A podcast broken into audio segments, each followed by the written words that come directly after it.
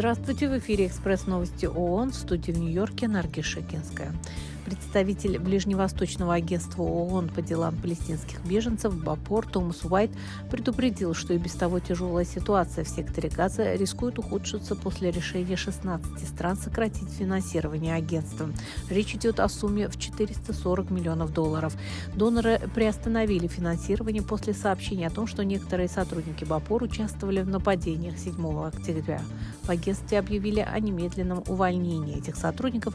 Управление служб внутренней внутреннего надзора ООН проводит расследование.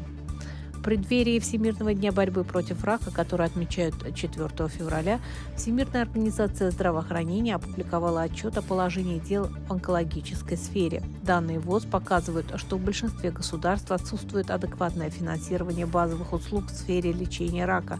Кроме того, сохраняется неравенство в доступе к качественной терапии.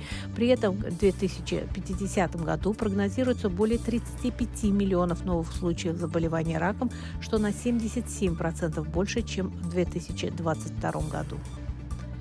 Комитет ООН по ликвидации дискриминации в отношении женщин рассмотрел доклад Таджикистана.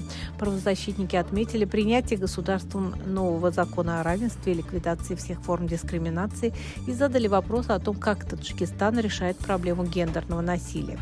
Эксперты комитета подчеркнули, что Таджикистан стал первой страной, открывшей свои границы и принявшей женщин и детей, спасавшихся от талибана в 2021 году. Вместе с тем правозащитники отметили, что комитет обеспокоен задержанием и депортацией афганских беженок. Сотрудники гуманитарных агентств ООН в Украине сообщают о том, что в результате очередной серии ударов на востоке страны были ранены мирные жители и повреждена гражданская инфраструктура.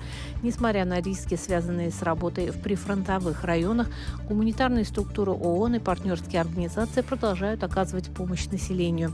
Тем временем генеральный директор Международного агентства по атомной энергии МАГАТЭ Рафаэль Мариано Гросси сообщил, что на следующей неделе посетит Запорожскую атомную электростанцию, а также проведет переговоры на высоком уровне в Киеве. Это были экспресс-новости ООН. Всего вам доброго.